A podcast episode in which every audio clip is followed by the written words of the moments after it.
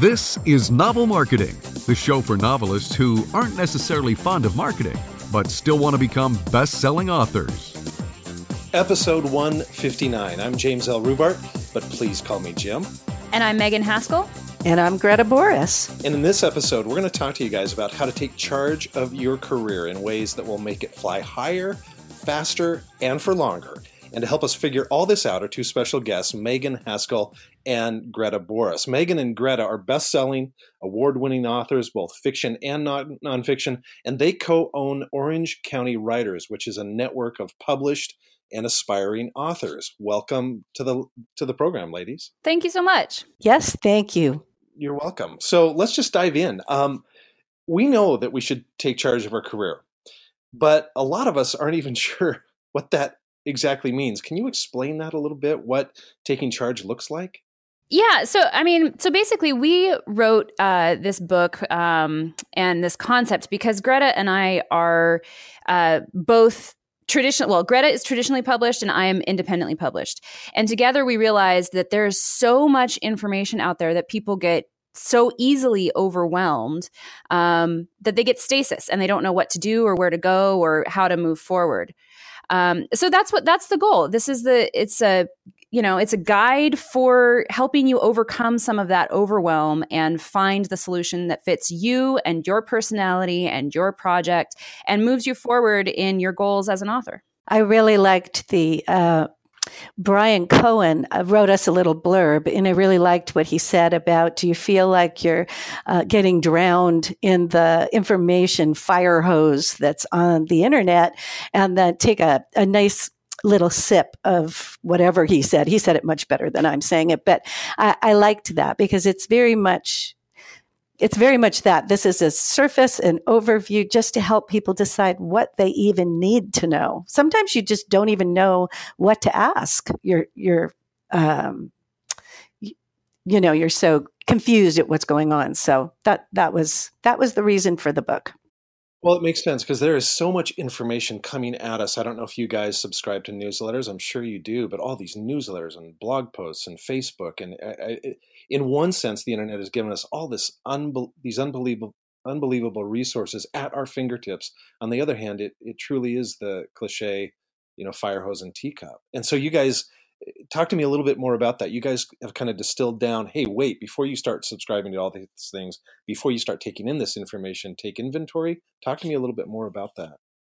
Basically, we were we run these write-ins around Orange County, and we're sitting around tables with um, aspiring authors, and we also have taught some workshops and conferences, and so we're around a lot of people who want to publish, haven't published yet, and we got the same questions over and over again, and uh, a lot of those questions revolve around which pathway. Um, and just knowing that much, just where to start, because, you know, to dive into all that amazing stuff on the internet, you kind of have to know, well, which which thing do I need to know more about? And since, as Megan said, I'm traditionally published and she's independently published, we thought we were kind of a good duo to to give them let let them know here's what you have to do for each different path. And and one of the things that I think we did I like to think we were clever about. Maybe it really wasn't that clever. I don't know. But we actually put together this super scientific, not at all, um, little quiz about your skill set. So basically, trying to take inventory of who you are as a person and what your skill sets are, what your goals are, what kind of um, abilities you have to bring to the process because that's actually going to determine more than anything else especially for new authors aspiring authors who have not yet been published at all um, that's going to determine which path they want to go because if you're like me you're type a you're business oriented i have a, actually have a degree in finance not that i really use it anymore but um, you know it's that kind of business oriented entrepreneurial spirit that lends itself very well to the independent publishing path. But someone who really is focused on the art, is really focused on the prestige and the accolades of um, producing a book, of publishing a book, they're going to want to go for that big five contract. And that's what we're trying to help people determine because it's actually been a surprise for a lot of people which path they were more suited for. You know, someone who's very hands on and wants to make decisions about their cover really can't go that big five route and be happy. But someone who is like, I don't care, you decide, um, is going to be great with the big five decision. So that's kind of how we've we started out is with this little quiz, and then from there we walk through the pros and cons of each of the different paths to publication. What's the same about them? What's different? And you know that process of turning a hobby into a serious endeavor that you're hoping to make money on eventually. Okay, so let's ask those first three questions. In other words, if you had a freshman writer using the analogy of freshman, sophomore, junior, senior, and then graduate means getting published, for that freshman or sophomore writer, what are the top three questions that they have to ask themselves right away? Can you balance your checkbook? and patience how patient are you and how much time do you have?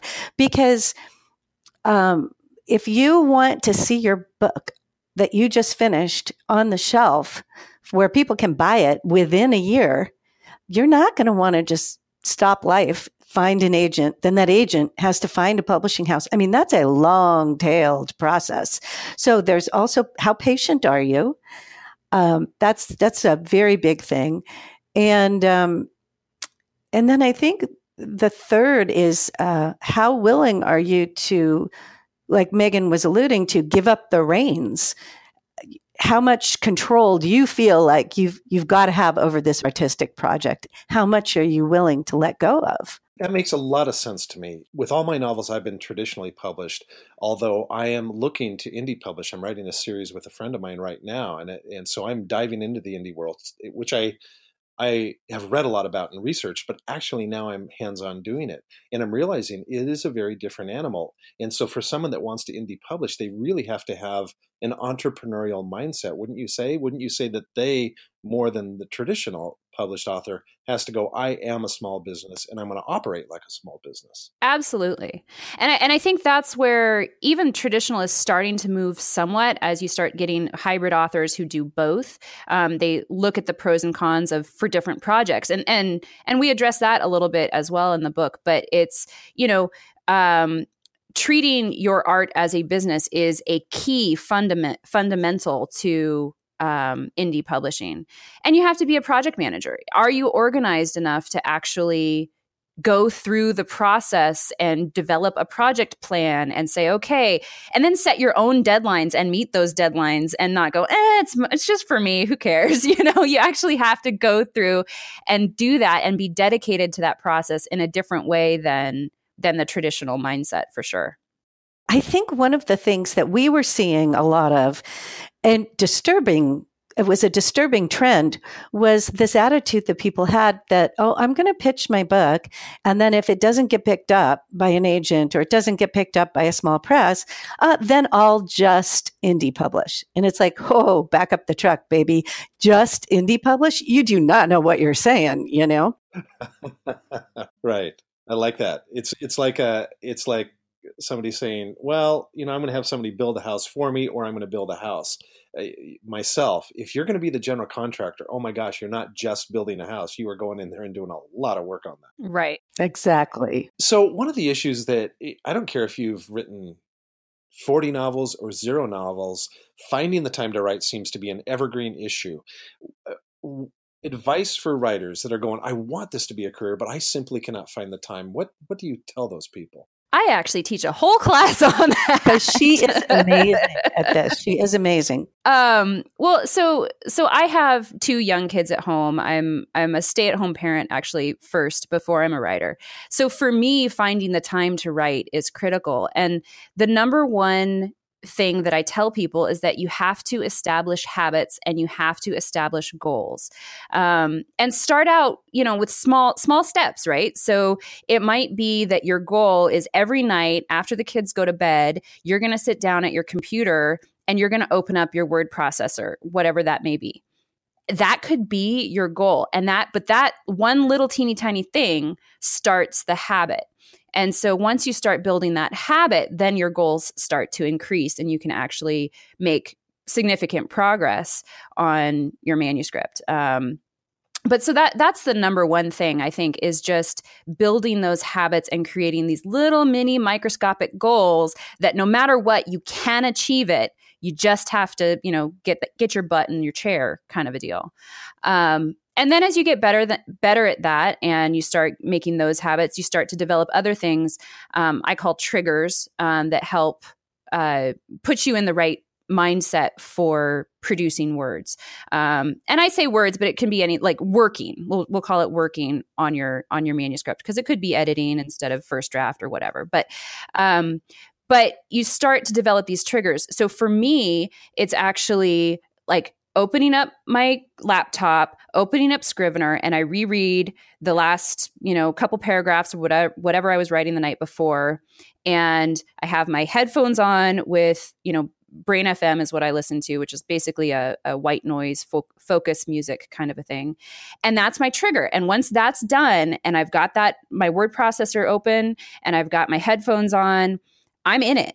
And I can write, you know, I, I can write in sprints, and there's lots of other little tips and tricks too. But doing those two things, developing habits and developing triggers, will get those words or get that work done a lot faster than you realize.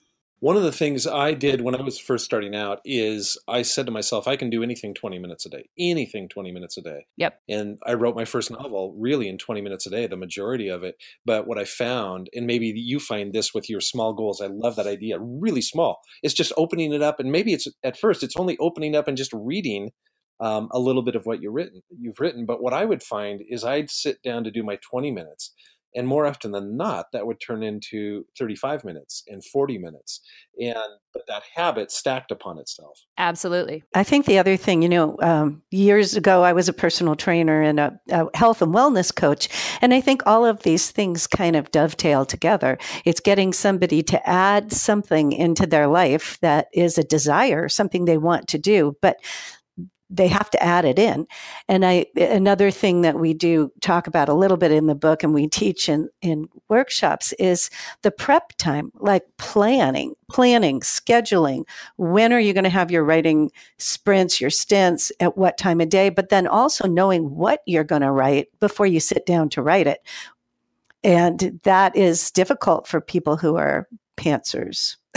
so we do, you know, we need to we need to have a little bit of a, a, an idea, some ways of plotting, um, some ways of planning our scenes before we sit down to write them, or you spend a lot of your time staring at a computer screen and then you feel like a failure because you, you did the 20 minutes but you didn't get anything done. So that, that that's a piece of the puzzle as well. Well i think that's really good greta. I can see in in my own writing how it's easier to procrastinate if I have no idea what I'm going to write. Whereas if I really know, okay, I'm going to accomplish these three goals during this writing session, um, it seems a lot more accessible. Oh, so much. I'm going through that write now. I'm in first draft of a new book. And when I don't know what to write, I wander around the house. I have to have another cup of coffee. The dog needs to be scratched. I think I better change a load of lunch. Anything but right.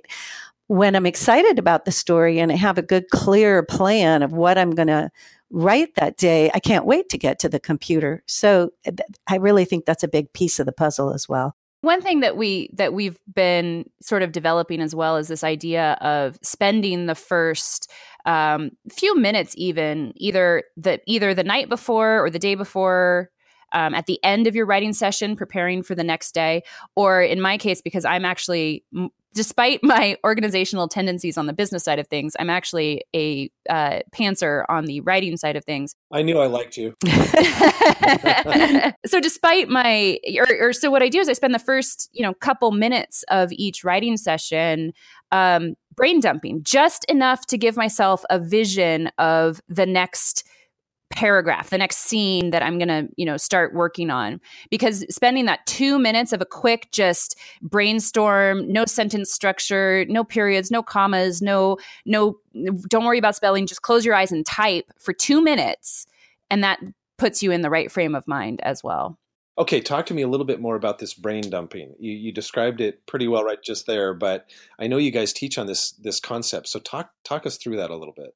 It's uh, it is amazing how quickly it'll change um, your writing speed. I tend to write in uh, the, using the Pomodoro method. So I put a timer on and I write for 25 minutes and I really try not to let myself edit at all.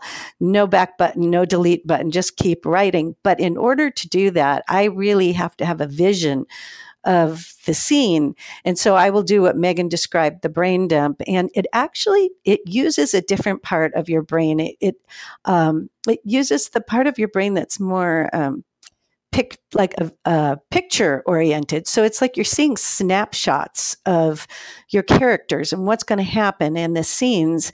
And you can get into a flow a creative flow a lot more easily because once you start writing and you're having to make word choices and punctuation choices and um, you know analogies and metaphors and all that fancy literary stuff that's a lot of decisions. And so, if you can eliminate as many decisions as possible by having a very clear, almost like a movie in your head of what's going to happen, my writing speed has just gone up dramatically.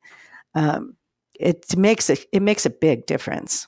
So when we do these brain dumps, that that's actually part of it too, is making sure that you include all that sensory detail. So like if I was writing, this was for my last book, um, I was writing a lot of winter scenes. And so I would talk about how cold it was, had the snow, the snow was falling on her face and there's flakes and she could feel them on her eyelashes. And, you know, she bent out against the wind and was struggling her way through the snowdrifts, right? So like you start doing that kind of process. It's not literature, right? There's no intention that this is actually going to make it into the book directly, but it gives you that feeling. I would actually get cold writing those scenes. I had to use blankets. It was it was 80 degrees outside and I'd be wrapped up in blankets because I was writing these winter scenes with that level of sensory detail. Wow, I love that. I love that idea of just getting so into it, no distractions, the snow, seeing it, picturing it, allowing that movie to play in your mind, and just writing down whatever comes. What you just said, Megan, about, hey, it's never going to make it into the book necessarily, really frees you up to do it. And then I guess you go back later on and you go, oh, you know what? That phrase right there can really work, or that could be slid in here. And so you do, it does make it into the book, but not in a way that uh, paragraph for paragraph, I would think. Right, right, exactly. And, and like I said, you do it for two minutes before you actually start writing the scene, and it clarifies everything so much in your in your head that as you're writing, even if you don't say or you know you might have eh, brain dumped that oh the snowflake fell on her eyelash that might make it into the book in a different phrasing or something you know um, but it's yeah it's not a direct translation. It's just a two minute quick flash fiction never going to see the light of day to put you in that scene. Another thing it can help with, because you know I write um, suspense and mystery, and it's a it's a giant crossword puzzle some, a lot of the time, and um, when I'm brain dumping, it helps me untangle some of those tricky bits and the twists and the turns. And I'll get my brain is more freed up for an idea to how to tweak tweak that scene so it's not so expected. So something unusual happens, or um, to remind myself when I do sit down to write, what are all the little details? What are, you know, what are the clues I have to plant? What are the breadcrumbs I have to drop? Where do, where do I put the gun on the mantle? All those little things that are so easy to forget once you're actually writing. They end up in my brain dump, and I can go back and check that when I'm done with the scene and, and see did I include everything I needed to include in that scene. So that's really helpful too. Nice.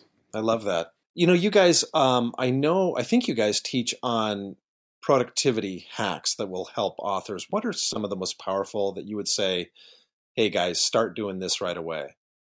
Well, we, we've mentioned a few of them, I think, already. Writing in sprints, Pomodoro technique. Um, you know, I think actually, I think I was listening to your podcast with Chris Fox, and he's the master at at a lot of that. Um, so that's that's one technique that that we use a lot. Um, or that I use in particular. But as far as some of the more maybe unique tips and tricks, um, trying to be as mobile as possible is a big one. So for for me i use scrivener and i have it on every single one of my devices. I have it on my computer my iphone my ipad every everywhere. And because of that i'm actually able to work whenever I have, you know, five or 10 minutes, even sitting in the car waiting to pick up my daughter from school or, you know, um, waiting at swimming lesson even. I have a great idea and i need to go and just jot it down real fast. I have that right then and there. So there are ways to even get 50 or 100 words in a few minutes um, on mobile devices. Um, and so i think that's key you know n- not trying as much as possible not to waste time on social media is uh, or, or, use that time for better purposes um, is is key Another thing that um, we teach on, and it doesn't sound like it's productivity, but really it is, is we've been using the uh, Enneagram personality types to help us figure out who our characters, our main characters anyway, who they are in advance of writing. And that is a huge help because if you really know, have a pretty good grasp on who your character is before you start writing, um, that just helps you again with not having to make so many decisions. Because if you're in the mind of your character and they come up to a certain set of circumstances, well, that personality type is going to react this way. You don't have to stop and think about it. Well, gee, how are they going to react? You already sort of intuitively know how they're going to react. And again, that that is a productivity hack for me because it helps me save a lot of time pondering my character's navel, so to speak, you know? Yeah. The fewer decisions you have to make when you're actively writing, the better. So the more you can do the planning in your off time when you're walking the dog or when you're, you know, doing laundry or whatever, if you're thinking about your story, making those decisions in advance, when you actually sit down to write, you're much better off. you you can write a lot faster. You know, I just want to make a quick comment on your idea, Megan, of having accessibility everywhere. Because we have this mindset of well if i sit down to write I, i've got to get at least 250 words in or it's it's a waste of time. And so your idea of hey even if i have three minutes and i get 25 words in that can spur something later on i think that's really powerful. And i guess i would encourage everybody to no matter how many words it is, even if it's 10 words, it's still constructive. You're still thinking about the story, you're still moving forward. So I love your idea of writing wherever, whenever you can. Um, it wasn't that long ago that my boys were, you know, doing diving or track or this kind of thing. And I would often sit there at the track meet going, okay, my son Micah ran the 100 meter hurdles and the 4x400 relay. Well, the hurdles were at the start of the track meet and the relay was at the end. So I'm sitting there for a long time doing nothing. So I love that idea of taking every moment you can to to be productive. Yeah, exactly. You know, it, it's it's surprising how much you can get done in small bits of time because those you know 50 words in 10 minutes or whatever you end up getting down they do add up and the more you can get done in those bits of time then again, it goes back to making those decisions, especially if they're, you know, when you're planning things, um, you say, oh, I've got this great idea for this character. You jot that down. It might only be 20 words and it might not really be what you're going to write for the scene in the novel. But having that and having it written down right there in your manuscript, well, then at night when I actually am, you know, in my regular working hours, um, uh, oh, I already have it. I know what I'm going to do. And I can sit down and just blow through it. You know, we have there's a um, a woman in OC Writers who's come to a number of our workshops, and she is a full she has a full time career, and you know struggling with the finding time to write, but she could not do this what Megan is talking about the 10 minutes here the 15 minutes there. Her brain just did not work that way. So she kind of um, skinned the cat a slightly different way and what she did is all week long, she would do all the little things to get herself ready so she could have a big chunk of time on Saturday. So she would plan for a writing retreat on Saturday by you know having making sure she had food in the house that that all the chores were done that the laundry was done so that her house and her uh, meals may be prepared so all she had to do is walk to the refrigerator and grab something on saturday and so you know it, it's it's everybody has to find their own way through. But I think the point that Megan is making is really, really valid. That if this is something you want to do, you've got to you've got to take every um, free moment that you have, and instead of playing Candy Crush, what could you do to to mm-hmm. further your your future author career? You know, guys, there have been so many great ideas. So you might repeat yourself, but I want to ask each of you if there was only one thing that our listeners could take away that you would say, for me, this is the number one thing you can start doing immediately, what would it be? For me, the number one thing is scheduling your writing time, making it a habit, and sticking to it. For me, it's uh, the brain dump and turning off my inner editor so that when I am writing, I'm actually writing and not wasting the time over editing myself.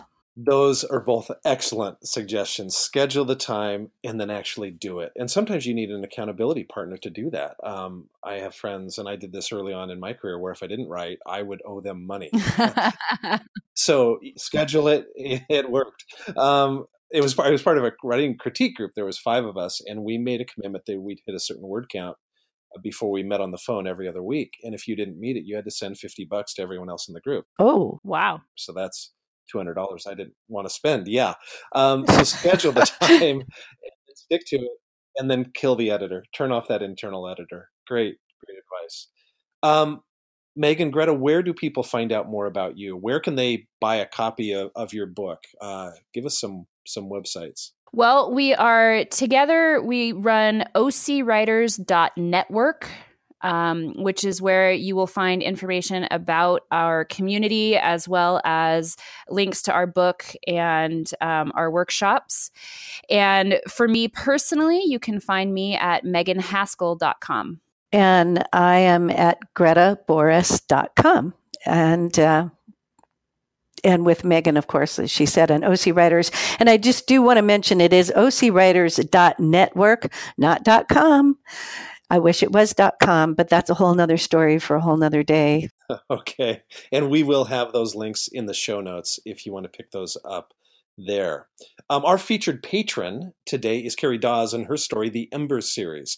Inspector Cassandra McCarthy never thought she'd be raising her two daughters alone, but her husband's unexpected death forced her to find a career. Now, working beside a retired special operations soldier and veteran fireman, she serves her small North Carolina town, protecting them from hazards they don't understand. She loves what she does and trusts God to provide until a hurricane and a series of unexplained fires hits too close to home. What will it cost Cassandra to pr- protect the citizens of Silver Heights?